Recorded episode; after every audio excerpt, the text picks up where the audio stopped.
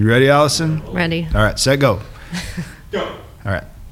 So, Allyson, I'm here with Allyson Pelletier today. Excited about this um, interview and talk. You and I have become friends over the last couple of years. You're the executive director. I mean, sorry, the um, Clinical director. clinical director of South Coast Counseling, and you also have your private practice that's doing very well. And I want to know a little bit more about that. But the purpose of these talks and these interviews on South Coast Counseling is to just learn about people's stories. Yeah. Um, you're a great advocate for people um, that have mental health and addiction and have done a lot to help people that I've been around. And Mm-hmm. Yeah. so just knowing your story, I know a little bit about it, but Mm-hmm. I'm excited to learn more about you. So thanks for coming on. yeah, thanks for having me. Awesome. Yeah. So let's just start at the beginning. Where'd you grow up? Where were you born? Yeah, so um, I was born in Orange County. We actually lived in Costa Mesa the first year. Um, Hospital?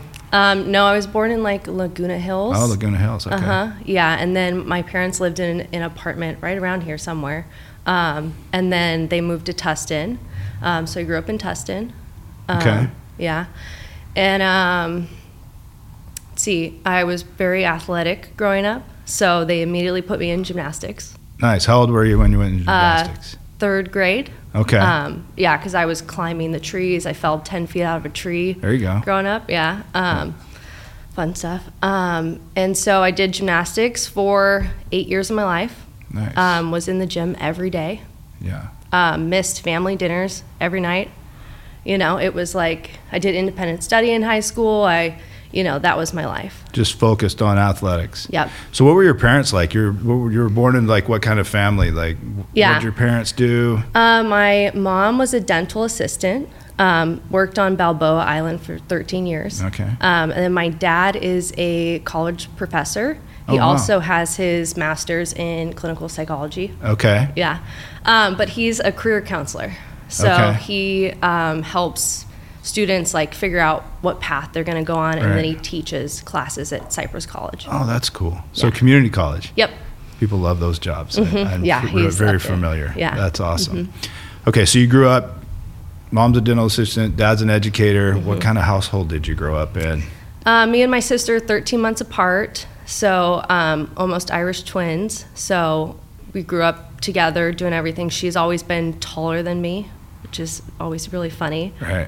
because I'm the oldest. Um, but yeah, grew up in Tustin, had a yard, had animals, you know, um, pretty like normal household, um, really Christian, um, was dedicated in a church over here Okay. growing up. It used to be called Newport Vineyard. Okay. Um, so grew up pretty religious, um, really kind of. I don't know if it was my parents or the church that really scared me into like being afraid of the world Right. and afraid of like sinning and like getting in trouble. So, um, growing up in high school, I didn't have boyfriends. When I did have a boyfriend, I told him like, "You can't kiss me." Like, I was terrified. Okay, so growing up in a church, and I, I'm I'm really familiar Mm-hmm. um, with growing up in church, and we grew up as a very religious family, and then Yeah. Mm-hmm. you know I've been very involved with Calvary Chapel throughout the years, and so Yeah. so tell me a lot about what that was like. Like you you Yeah. Mm-hmm. so your parents are taking you to church, you're going every Sunday. Yep. I assume every Wednesday night also. So, right? were you guys yeah. the family went Sunday night also? Like Yeah. so, So where it all switches for me is when um, I'm like a sophomore in high school and I'm starting to get kind of burnt out at gymnastics. I'm going every day for like five hours a day, right?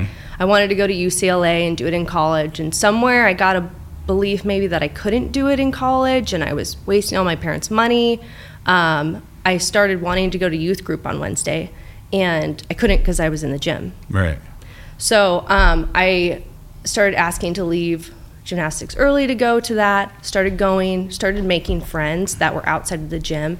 So um, that was really neat for me. And then at one point, someone or a pastor talked about like a Matthew verse where you have to give up your life to get it. Mm-hmm. And somewhere in my head, that meant give up gymnastics. Okay. So I decided to give up gymnastics, um, which I look back now and I'm like, what a horrible decision. Right.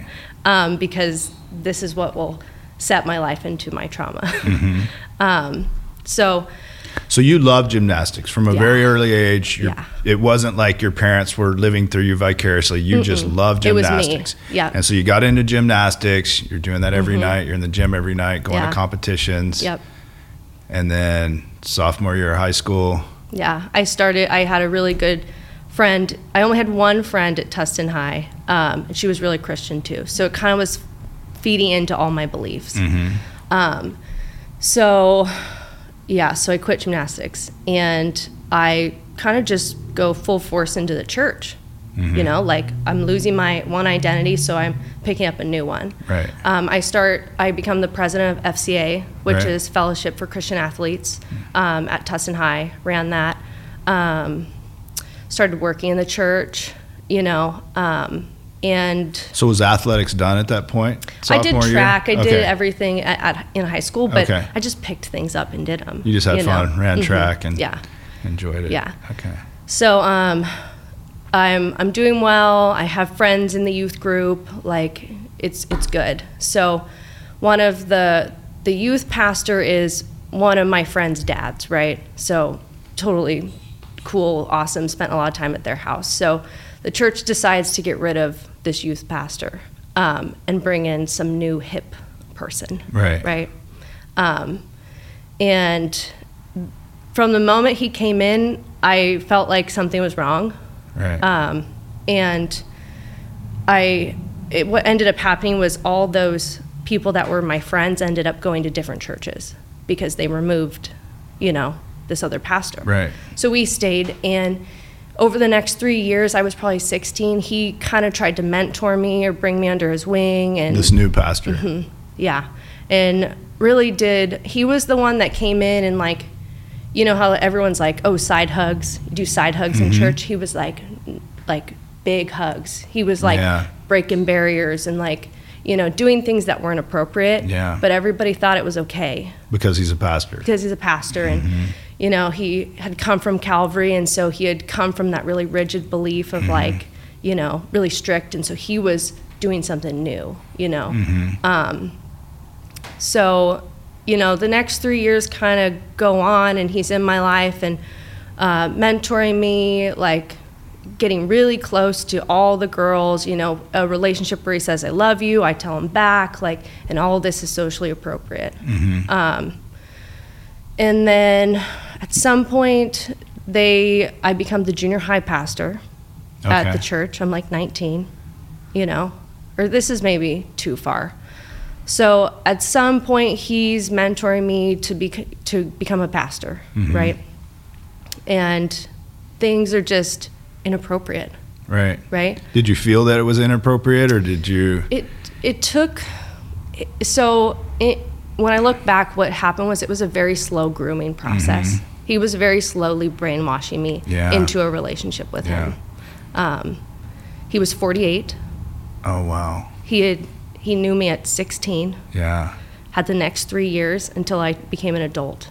Wow. Um, and so, you know, I wasn't doing well with my family. I don't know how much he had to do with that and isolating me. Um, he was he had a Harley that he would take me on all the time, and like I'm going now, like who wasn't right. like what the fuck's going on? yeah. What 48 year old takes a Right. 18 year old on the back of their Harley Yeah. and takes him to lunch all the time? Yeah.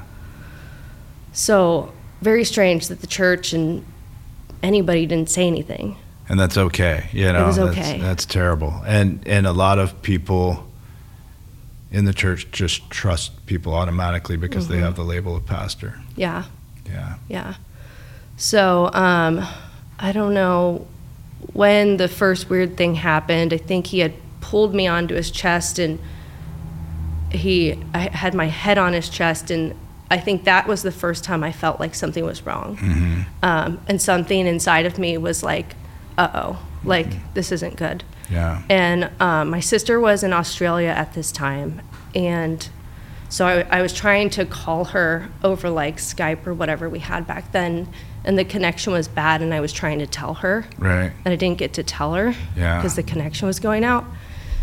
And the next day, he came and approached me. And basically, he got me to lie. That was the first lie. Um, yeah. and I, after he was like, it was, he's like, it's fine. I know you felt something weird. We have like a David and Saul kinship. You know, it was just scripture after scripture about Yeah. how it was okay. Twisting scriptures to make it Mm-hmm. okay. Absolutely. And so that was the first lie. And after I hid that, everything else, I, it was like I couldn't come forward about. Um, there was, I think the next time after he, and he used to like watch me too in the church. Like Yeah. it was a very charismatic church, so they would have everyone would go up and dance, and so Sure. I'd be up there dancing, and he would he would text me and say like I saw you dancing, and like, you know, Yeah. Put, And- put things out there. Yeah. Yeah. um, and he would say stuff like, um, "I wonder what Allie would be like if she, you know, fully let loose." And it was all these like sexual connotations, right? Mm-hmm. Yeah. Like implanting things in my head so that when the time came, like what what would I do? Yeah. You know. Um, so then, after one of those rock concerts or whatever, he, I, I tell him like my parents aren't home, because at this point I don't I don't even know what I'm thinking. I just tell him whatever he wants to know. Sure. He's my boss. Yeah. He's my mentor. I think he's like a father figure, but I'm really confused. Yeah. Um, never had a boyfriend, never had sex, never really had kissed anyone. Yeah. I have no idea what's going on, you Yeah. know? So he comes over there, and, you know, next thing I know it, he's like taking off all my clothes and, you know, he's doing stuff to me. Yeah. And um, then from then on, it was like he did that whenever he wanted Yeah. you know and um and i just i don't even know what happened May, I, that might have gone on for like three months Yeah. like it's really hard to remember those times because it, it i don't feel like i was there Mhm. you know like Yeah. i see it from up here watching my that happen to me and me being like i don't want this but it's happening Yeah. You don't want it, it's happening. It's somebody you've trusted and developed a relationship with it. Not only in situations like that, yeah you trust someone because they're representing yeah not only a church, but hmm who you believe God is and yeah your So it- faith and your religion. And yeah. And at some point, I think I, I decided I was in love with him. Mhm. You know, now I'm totally brainwashed into this relationship. Right. Um, and he's married, by the way, and they have foster kids. And, Oh, okay. you know, Yeah. like it, it's a whole blown secret, Yeah. you know, that's happening. You know, he's having me sneak over to his house when he's in his RV, you know, and it, it's just crazy. I think I, at this point, I actually moved out of my parents' house to move in with another family um, from the church, I think to get away from him hmm because he was in Tustin too. And I remember he would ride his Harley out to Huntington to, to and be like, I'm out here. Mhm. And I would have to go meet him, Yeah. you know? And I, it was just. And are you the, uh, you, and at this time you're the junior high youth pastor at this church Mhm. And he's the high school pastor. Okay. Yeah. Um, so I mean, the the head pastor of that church and his wife, I grew up with their daughter. Um, she at one point asks me like something going on, and I no, I say no, of course not. Mhm. Like I lie. Um, I wish I would have told her then. Yeah. You know. Um, and then you know it's it's ongoing. I don't know what's happening, and and then finally like I think he's he hasn't had sex with me yet.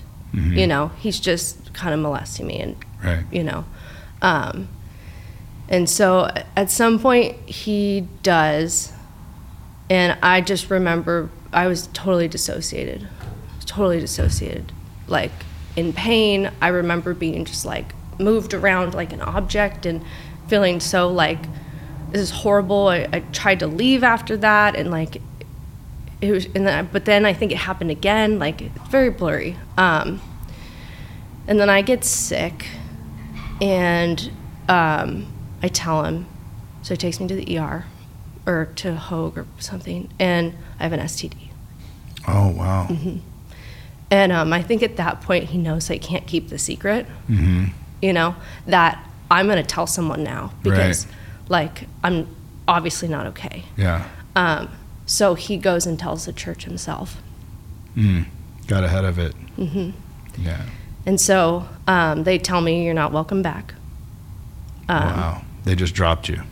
Drop me. Um, they tell him he's not welcome back either. Mm-hmm. But they send an email out to everybody saying like inappropriate relationship, and they write it off as like I'm a Scarlet A, Yeah. Scarlet Letter, and Yeah. um, it was just an affair. Yeah. And so I'm left with like no support. My parents didn't even understand Yeah. what had happened um, because back then we didn't have the Me Too movement. Right. So Yeah. a lot of people thought that I was having an affair with this man. Right. Instead of like Who's him- married and twice your age. Mm-hmm. Yeah. Yeah. Who met you when you were 16? Yeah. Yeah. Um, so then I'm just kind of left to pick up the pieces of my life, and you know, And that church right now is your whole world. yeah. Yeah. Mm hmm. So I mean, I was gonna like not go to school anymore. I was gonna like. He uh, was telling me he was going to divorce his wife and he was going to take me with like you know there was all these crazy things going on, um, but it ends and and the wife finds out she forgives him. They move to Massachusetts and he runs away and goes and be a pastor somewhere else. Yeah. So um, then I'm left with all the pieces. Right. 19. You're 19 years old. 19. I went and bought a Harley. Oh, wow. Yeah. Went and got my motorcycle license because that's what he did, Yeah. you know. Um, crashed it once. but um, yeah. So then I go to Vanguard. That wa- it was like in the summer between community college and when I was supposed Okay. to Okay, So you're going to what, OCC or Golden West? I was going or to Santiago. Santiago. Mm-hmm. And then you transferred to Vanguard. yeah. So you transferred to a Christian school even though you had gone through all that. Mm-hmm. Yeah. So, it was- yeah. It was just all in the middle. yeah. you know it was probably like in that summer that it was all happening so i go to vanguard and i think everyone's like okay she's there like it's fine right? Right. um, things obviously were not okay you know? Um, they my parents helped put me in therapy. Um, i got on medication like because i was depressed. Um, and then you know made friends things seemed to be going okay. Um, but i was like severely depressed even though i was functioning and i was going to school and i was still going to work like i was self-harming i was going into work and and my boss was asking like what's all over your arm and i told her oh my guitar scratched it there Yeah. were cuts all over my arm Yeah. um, so I just I didn't know how to cope with any of it um, and then there was one night that all the roommates were going to go to like I don't know a bar or something or Mm-hmm. a club, and they're all 21. I'm 20, so I don't get to go. I just like pregame with them or whatever, and Yeah. and they leave, and I'm you know decided I'm going to try and kill myself. This Like, is at this is 20. it. You're at 20, Mhm. 20 now? Yeah, Okay. I'm like this is too painful. Yeah. Like, I can't come back from any of this. No one's gonna want me. Like, it, and I just don't want to live. And I still had all the, these memories of him, and they were just flooding. I wasn't sleeping. Mm-hmm. Um, I was having just flashbacks. I was dissociating in the middle of the day, like, you know. So I took all the medication I had and drank the rest of the alcohol that was there. I think I called my sister, and then I think I called him over and over again. I don't know what I said, Yeah. but I was trying to ask him why he did this to me. Mm-hmm. And um, I woke up the next morning with my parents standing over me because I think my sister had called them and they were going, Did you do this because of him? And I said, Yes. And then all my roommates promised that they were going to watch me that day. So my parents left and Yeah. I went about my day again. So you woke up, you stayed in the same place, like you didn't go anywhere, nobody called, you just survived your Mm-hmm. attempt. Okay. Yeah. Went to work the next day, tried to drink a bunch of bleach because I wasn't I wasn't Yeah. done trying. Yeah. Um, and I just didn't know how to do it. I didn't have like the tools to to kill myself. Mhm. Um, but I was like trying to figure it out, you know. Um, but they told my therapist, so then my therapist is calling me every day to do like suicide checks with me, and Right. you know, and and that helped. Yeah. You know, I think that that helped. Um, wasn't until maybe my sister came and talked to me and was like, "You can't die, like you can't. hmm What are you doing?" And I was like, "I don't care." Like I literally looked her in the eyes and said, "I don't care. I'm gonna kill myself." Yeah. And she was sobbing, like, "What are you talking about? Yeah. You can't." And you know, I I think her coming and, and talking to me, like finally I started to go like, okay, maybe I like I don't know. I just I think the medication they had me on too made me worse, Right. more suicidal. So when they switched my medication, I, I, I think it helped. Yeah. Um, and then I, I just I stayed in therapy and I just took forever, you know, yeah. day after day. Like, but I just slowly started to get better, you know, Yeah. and want to live. Yeah. But um, I mean, it's been ten years, eleven years maybe since it happened, and like I have thoughts every day. Sure. Um, and like I've gone through EMDR, I've done all this work, but his voice is still in there. Still there. Yeah. Yeah. So, um, take a couple breaths. Thank you for being so honest and transparent about that story. So, but you're at Vanguard and you're in therapy. At what point did you decide you want to be a therapist and maybe kind of use some of this to help other people? Yeah. Was so, that right away, or did you always Mm-mm. think you wanted to be a therapist because your dad was, or No, I wanted to be a homicide detective. you would be good at that? So, Yeah. yeah. yeah.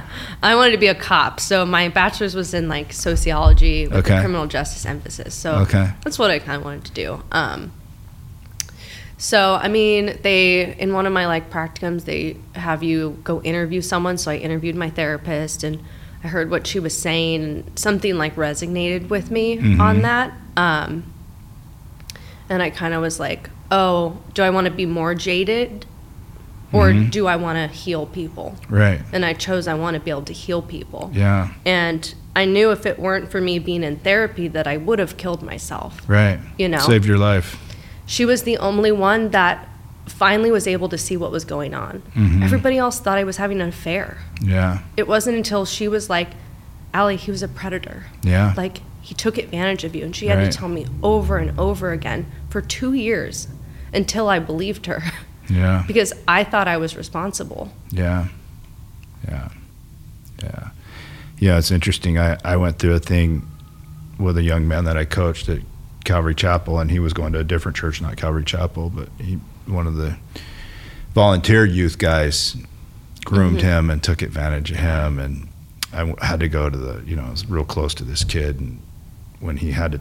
He finally came out with it when he had to Mhm. testify in court against this guy. I went with him, and I was talking to one of the um, DAs there, and I was like, "Yeah, I just can't believe it." He met this Yeah. guy in church, and you know, he's like, "Chris, there's a lot of good people in church, but that's also where predators plant Yeah. themselves, and that's Mhm. you know a really scary thing as a parent. Yeah. You know, for me, and I Mhm. think church is a you know Right. a beautiful thing. I'm not against Mhm. church, but it's like you Mhm. know, I it a light bulb went off above my head with that. I was like, yeah, the predators are putting themselves in positions Yeah. where there are people that they are attracted Mhm. to, and it's Yeah. a lot of times in church or youth organizations or Schools. schools, Yeah. and so we got to be careful Yeah. as parents and Mm-hmm. really educate our kids and Yeah. talk to them early because my parents never had those talks with Right, me and like. I don't think they knew to have those talks Mm-mm. with me and I don't know if yours did No. but you know No. now that we know what we know it's like Yeah. And I look back now and I see I wasn't the only one he was grooming. right You know, he he had another girl living in his house renting from him sure who was a little bit older than me. yeah And I look back, I'm like, could have been her.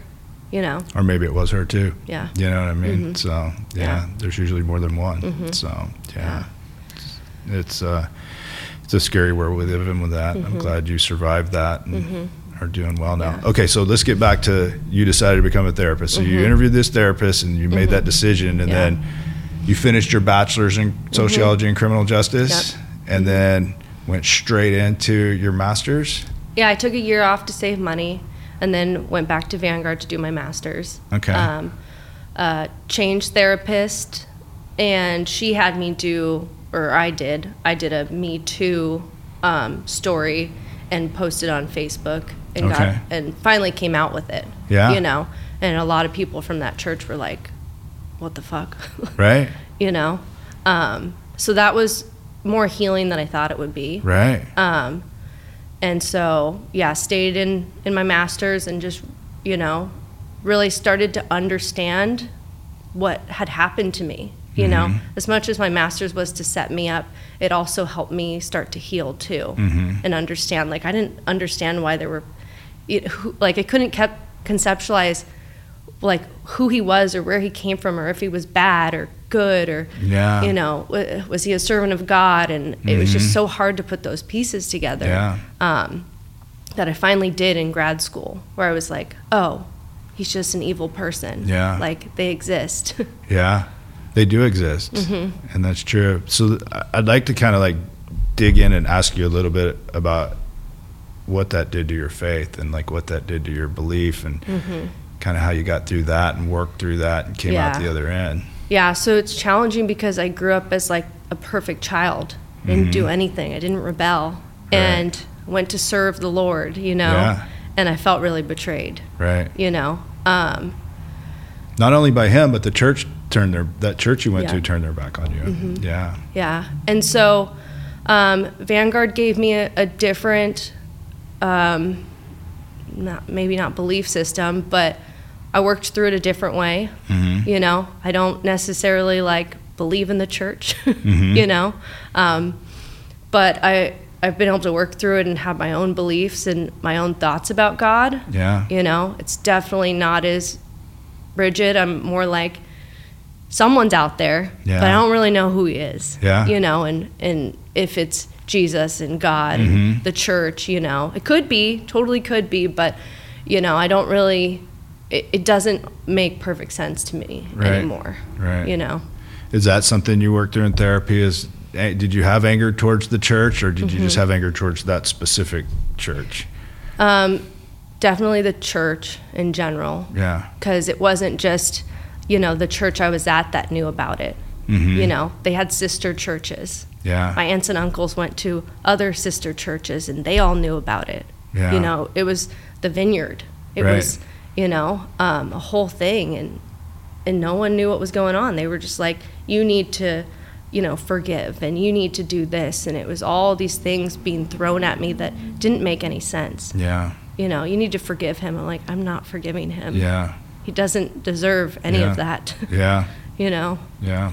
so yeah it, a lot of anger towards the church you know and just misunderstanding you know Right. psychology finally gave me the ability to understand Yeah. you know the church didn't Right. you know Yeah. So you go to Vanguard Mm-hmm. and you, you know, with your degree, right? You get, Mm-hmm. after you finish your degree or while you're doing your degree, Mm-hmm. you have to yeah you start seeing clients start seeing clients in like a practicum program. Yep. What, what was that like? How'd you st- who did you start with? Was it adolescents? Was it adults? Where was that? started at the salvation army oh wow, yeah that's awesome. mm-hmm. yeah. scared out of my mind Yeah. you know because i didn't want to sit with men Right. you know i was terrified Yeah. Um, with my- good reason. yeah, Yeah. and my first four clients were men Right. Um, so I worked through that, you know, and that's where I mean I started with addiction, and um, even in one of my classes, I went to an AA meeting, Mhm. and I remember feeling like it was the first time I wasn't alone Mhm. because they kept talking about having a disease, Yeah. you know, and I was like, I have this secret, you know, and I can't talk to anybody about it, Mm-hmm. but it was like they understood, Yeah. you know. It was this crazy Yeah. thing, and that helped too. Yeah, we have a saying in in the program um, Mm-hmm. that I love. It's like the one place where we love you because you're broken. Yeah. You know, we don't love you because you're somebody's mom, brother, sister, aunt, uncle, friend. Mm-hmm. Yeah. It's we love each other because we're broken in the Right. program, and so it's a beautiful thing. And I'm mm-hmm. glad you felt that when Yeah. you walked in there. Yeah. So, mm-hmm. okay, so you go to your first AA meeting, mm-hmm. Salvation Army. For people that don't know, it's a year long program, right? Six months. Six months? To a year, yeah. and you got to be pretty serious about Yeah. Mm-hmm. wanting to do it in order to do it. So what were those guys like? Oh, yeah, they were tough. Yeah. they were tough. Yeah. But I mean, it's funny what therapy can do. I mean, I remember sitting with this guy for six months, and I don't think I said two words to him. He's he's talked the entire time, but afterwards he was crying to me, thanking me for the space. Right. And in reality, that's what therapy is. It's holding space for someone. Right. And so, I mean, I didn't do anything back then. Like, I didn't have any interventions. Right. I wasn't this great therapist yet. I just listened. Right. And he was like crying, thanking me, Yeah. like for my work. And I was like, what work? right. And there's such power in that, like being able, to, like you said, you Yeah. you did a Me Too story, Uh-huh. and there's such power in just Yeah. Mm-hmm. being able to kind of open up and let things go. yeah. Things that we think we're never going to tell somebody, Right. or I'm going to keep this, and Mhm. you know, Yeah. And so, I mean, it was after kind of some of those experiences that I was like, oh, this is where I belong. Right. Like, this is what I do. yeah. well, I know you're really good at this. Is that when you kind of go, okay, I can do this. I'm really Yeah. good at this. Mhm. So okay. Yeah. So you get from Salvation Army, then what? Hmm, where do I go? Um, I go to a group home, Crittenton, working with um, foster kids who live in a group home now. That was really brutal, but How old were they? um, 13, 14, 15, Okay. you know. Um, and that's where I had a girl that like nobody liked. She was a difficult client. Yeah. Um, she had probably like um, intermittent explosive disorder. She'd break things, all this stuff. Um, but a lot of those girls were traffic trafficked. Um, Right. And so. Um, so was it all gir- all females? This group yeah. home? Okay. Mhm. So I mean, I started working with her, and I was seeing myself in her. Mhm. She was groomed, and she was 14, and she was pregnant by Oh, this wow. by this like pimp, Mhm. and um, she didn't have any idea. yeah. She was in love with him, yeah. and I was like, oh my god, like there I am. Yeah. Um, and so I got to just like, you know, be her therapist and be with her and help her and do what I could. But I just knew that all she needed was someone to be with her and on her side. Yeah. I wasn't going to challenge her. I wasn't going to try and pull her away. Um, I mean, we were going to report him every time he came and tried to pick her up, right? Sure. But I was going to hold space for her. Yeah. she was never going to feel judged from me Yeah. you know and so i mean i just started developing you know my niche in that and like I I can see things that other people can't Yeah. because of what i've been through Yeah. you know where other people are like oh she's stupid blah blah blah and it's like she's a kid Yeah, I read in the book that da, da, da, da, da, it's like No. yeah, you felt it. Yeah. Mhm. Yeah. What was that like? Was it empowering? Did it did it help does that kind of stuff help you heal when you go through experiences like that with a client or some of does it it bring it up more? brings or- it up Yeah. yeah. i mean even when you asked me to do this podcast like the past two weeks it's like all that's in my head now Yeah. like and i'm like fuck like i don't want to be thinking about this stuff but Yeah. um, yeah, parts of it are really healing, and parts of it bring the stuff back up. Yeah. You know, and it's just it's always going to be painful. Yeah. I've just come to accept that. Yeah. There's no like, oh, and now it's better. Like, Right. you know, Yeah. um, yeah, And there's just some things that just don't ever completely heal Mhm. and probably shouldn't. yeah. Yeah. yeah. So, what? How do you deal with that? Like when you go through something like that that brings something up, what do you do for Um, your self care? I mean, I'm literally going to go to the gym right after this. Yeah. Good. Because I'm like, I'm going to have to get it out. Um, I did a lot of EMDR. Um, what else have I So, for people that don't know, what is E- what is EMDR? Um, EMDR, it stands for eye movement desensitization and reprocessing. Right. It's a different form of processing because trauma doesn't get stored in your normal filing cabinet in your Mhm. brain, it gets stored in your body.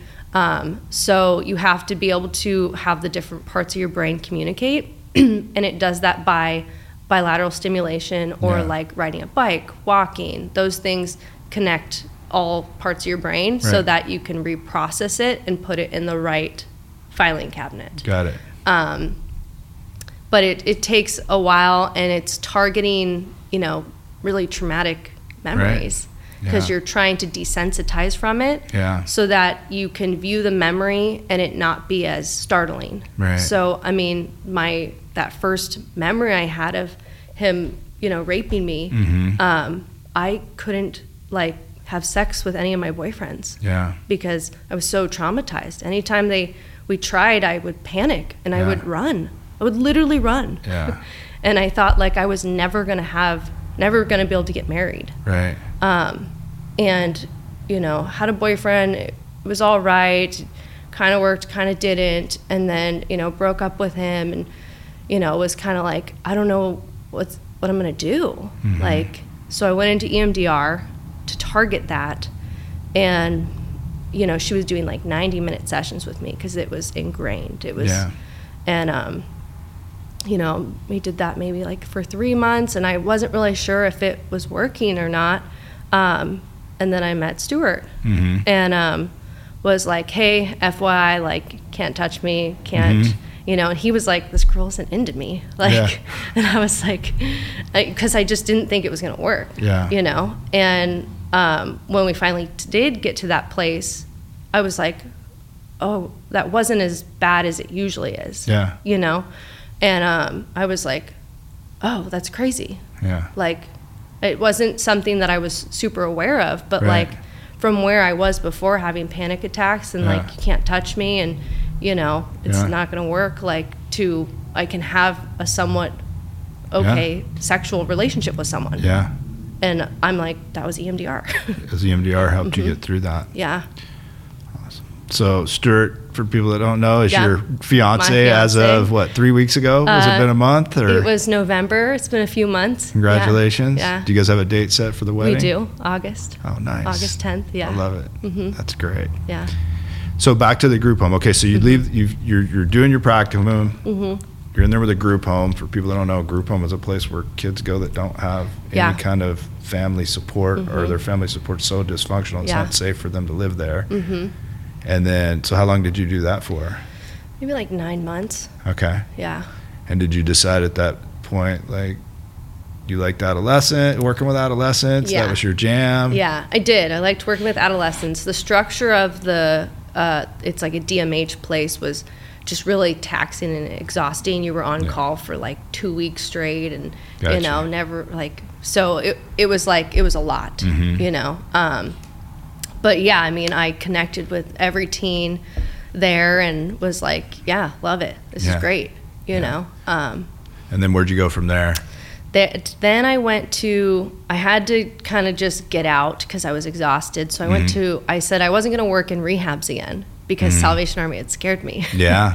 but I ended up going to Northbound. Okay. Um, and was there in different population, Right. you know, um, and started working with clients there and figured out, you know, oh, I liked this too. I had a lot of trauma clients. Um, and so I started to hone in on my niche some more um, and the connection with addiction and trauma. Yeah. And so I was really starting to like jive with them as well Right. and go like, I get this too. Right. Um, and then they changed some leadership stuff, so I ended up leaving and went to another rehab, South Coast Behavioral. Okay. Um, and was working there for like a year and a half, got licensed. Um, and then I went to Newport Academy. Which Newport Academy is adolescents. Okay. Mm-hmm. Yeah. And got to do family sessions, which I hadn't really done before. Um, and had seen some really cool stuff happen in family Yeah. sessions. Um, you know, really helped some very suicidal teens like tell their parents what they were going through and have the parents step in and repair with them. Right. You know, which I had never, I didn't really have that when I was going through all my stuff. Mm-hmm. Um, and so to me, that was really, you know, empowering and, and really neat to see. Yeah. And you loved working with teens. That's awesome. Mm-hmm. Yeah. And then from Newport Academy, you I moved on over to South moved on Coast over to us, Counseling. and yeah. uh, here we've been. You've been here what three, three and a half years, something two, like two years. Two years? Oh, okay. Like, feels like three. Nice. It does feel like 3 We've been through a lot, and yeah. it's been a lot of people Mm-hmm. come through. So I, I, I have some questions for you that are just kind of off Yeah. the wall. Tell me about your favorite experience as a therapist with a with a client. Oh. I don't, I mean, no idea. I mean, it's probably that family session comes to mind of like connecting the parents to the kid again because it was every week that I was doing it and Yeah. like, you know, ha- helping the family communicate um, to the kid and say like I love you. Right. You know, it was super challenging. It was out of my comfort zone, but you know, I I still see that client and they tell me like, you know, that changed things. Yeah. I didn't think my parents wanted me. Right. You know. So I mean, that was really neat. Um, I don't know about like with adolescence and all of us, it's like, mm-hmm. I mean, I'm grown, but like there's still stuff from my Yeah. childhood that the way my parents raised me that wasn't so great. Yeah. And not the kind of parent I want to be. right. And I'm sure they were raised the same way. And then, you know, the, the chain of events Mm-hmm. happens. And, and, um, yeah, the family stuff is, is so Mm-hmm. important. And for people that are listening, if you have a loved one that's involved in addiction, the people that's families get involved in their recovery have a way better chance. So, Mhm. Yeah. so, um, tell me about like just one really rough client that you had where it's like, Mm. I don't know what I can say. you can say whatever you want as long as you don't Mhm. um, Yeah. bring up names. Yeah. I mean, one of the, the first one of the first clients I had at Salvation Army Mhm. traumatized me pretty badly. Um, Yeah. He was pretty narcissistic Mhm. and um, was always trying to push boundaries and flirt with me and Yeah. ask me if I had a boyfriend and you know felt that was the first time I started to feel that sick feeling again. Yeah. And I and I was the supervisor was on leave, and so they kept me with him. And what they should have done was transfer him to someone Mhm. else, you know, because I was like not okay, you know.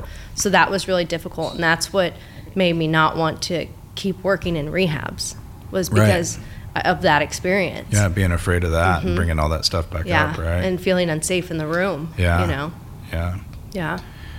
What do you think about South Coast Counseling as far as like why it's so special? And I mean, I feel like we're Mm-hmm. there's a lot of great treatment centers Yeah. out there. You mentioned one northbound and Mhm. you know Newport Academy. But Yeah. what, what do you feel like special about South Coast Counseling? Yeah, I mean, South Coast Counseling it has that magic in the house. You Mm-hmm. know, you walk in there and it's there is that warm feeling.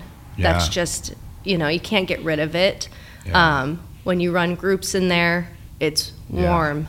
You know, and people have a sense of safety there. Right. And I mean, you heard my story. Yeah. Safety is what it's about. That's Absolutely. You know, you know how I make my curriculum, and Yeah. it's all about safety. Mhm. Um, and people really can go there to share their stories and heal. Right. You Right. know, Yeah. that's I love it, and and that's a common theme when I ask people that question: is there's Mm-hmm. Yep. magic in that house? There's Yep. something about that place that's, Mhm. And I think because it's been there so long, yeah, so many people's lives have Mhm. been saved through that place. It's just neat. So, Yeah. so couple kind of tough questions. What would you tell, um, you know, knowing your experience and what you went through? What would Mhm. you tell parents to like talk to their kids about, and and how Yeah. how would you approach that? Like as a parent, when you you and Stuart Mhm. eventually have kids, like Yeah. like what's your what's your thoughts on that? yeah. I mean, it's don't trust people. Yeah. You know, um, you don't have to trust your teachers. Yeah. You, it's earned. Mm-hmm. You know, if something doesn't feel right, like tell someone. Immediately. Yeah, you know, and don't be afraid to to talk about it. Yeah. You know, um, because I think uh, we were told like, you know, tr- respect your elders, respect your Mhm. teachers. Like they're right. Don't talk back. You know, and that got ingrained in us to not trust our alarm systems. Yeah. So when stuff did go wrong, like I didn't know what to do. Yeah. You know, I was told to not say anything. Yeah. You know, Yeah. so I mean, yeah, you don't have to trust Yeah. everyone. And if your parents had agreed, then I mean, you don't want to blame your parents because they were just doing the best they Mm-hmm. Yeah. can. But like, Yeah. you know, I want my daughter to know, hey, if something Yeah. doesn't feel right, you need to come talk to us. It's Mhm. okay. Yep. You know, you don't have to trust somebody because they have the label of a Mhm. teacher or a pastor or Yeah. a principal or whatever that is, Mhm. You know, Yeah. so it's super scary, but Yeah. it's like something that you know. Mhm. And I think also as parents, like you put off having those talks. Are they old enough yet? Are they Right. can they understand? And I think Mhm. the earlier, the better. Yeah. Yeah. Mhm. Yeah. My daughter is so outgoing and wants to talk to everybody. It's so scary, you know. It's like she just walk up to anybody, hey, how you doing? You know, Mhm. and so got to keep an eye on her. Um, what would you tell somebody that has has just gone through something like you've gone through, um, that's created a lot of trauma in their life and is feeling how you felt that moment that you wanted to take your own life? Mhm. Um, what what would your message be to that person? Um, it would be, you know, there's a lot of people who understand, you know, what you've gone through. Um, and most trauma survivors don't talk about it, you know? Yeah. But find a therapist that knows, Right. you know, find somebody that knows Yeah. because that's the only way you're going to be Yeah. okay. Yeah. You know, I know a lot of guys that have tried to find therapists and they go talk to one. I didn't just really didn't like, thought, Mm-hmm. you know. So what would you tell people about finding a therapist? Because that can be tricky as well. I mean, it's the same thing. Like, you don't have to trust anyone. Like, Mhm. I tell people that when they're finding a therapist, like, you don't have to trust the therapist. Yeah. Don't trust me. You're vetting me out too. Right. You know, that's okay. I Yeah. literally will tell my trauma clients that you don't have to trust me yet. Yeah. You don't have to trust me at all. Yeah. Like, because now I'm giving you this the safe space Yeah. you need. Yeah. Um, and so, yeah, call other therapists, ask them hard questions. Right. You know, and until you feel safe. Is it appropriate to do a 15 minute, 10 minute Yeah. interview with a therapist before you decide Mhm. that they're your therapist? Yep, I do a 15 minute free consultation. Yeah. You And know? if a therapist doesn't want to do that, they're probably not Yeah. not Yeah, it's easy. Yeah. Yeah. Yeah. Most therapists do that. Yeah. So tell me about your private practice. I want to know about that because that's that's a pretty neat part of your career. I kind of see that Uh-huh. happening on the outskirts a little bit, but not too involved Yeah. with that. So Yeah, so I mean, um, I I see some adolescents, you know, um, I see some young adults, um, you know, uh, all the things that we've already talked about is like my niche and who I see, but, you know, a lot of trauma, a lot of like, you know, Me Too stories, Mhm. you know, um, that they they read my psychology today and I kind of describe trauma and some of these aspects without self-disclosing my whole story and Right. they read it and they go like, "Oh, maybe that's who I need to go talk to." Mhm. You know, because it says me too at the bottom of my page. Yeah. You know, yeah, so um, yeah, I mean, just mainly, primarily women Right. at this point. You know, Yeah. and and creating that safe place to to work through some of the things. I do EMDR as well when clients are ready. Um, but I really feel like people have to be able to to kind of tell their story to someone Yeah. before we do EMDR. yeah, You know, yeah. So a little plug for your private practice. If anybody needs a free Mm-hmm. Yeah. consultation, feel free to reach out to Uh-huh. Allyson. We're going to put this on my Instagram, which is going to be linked to your Instagram. People Mm-hmm. Yeah. can DM you on there. Mhm. Is that Yeah. okay? Yeah. Yeah. And then there's you know Yeah. Mm-hmm. phone numbers and ways to get in touch with you on that. Yeah. Awesome. yeah. All right, well, let's wrap this up. Is there anything else you'd like to share in closing, or No, I don't it's think so. It's been awesome. It's been such a such an eye-opening conversation with you, Yeah. and I, I I didn't know all that stuff Yeah. Mm-hmm. about your story, and I really want to thank you for coming and being so transparent, open, honest, Yeah. and um, I think that this story can Mhm. help a lot of people. Yeah. and that's kind of neat that you're willing to put that out there. Yeah. because I think not being alone Right. and knowing that somebody went through Mhm. something that you've gone through kind Yeah. of will allow people to kind of Mhm. open up. So thank you. Yeah. Thanks for having me. I really appreciate it. Awesome. Yeah. Good deal. All right, Cole.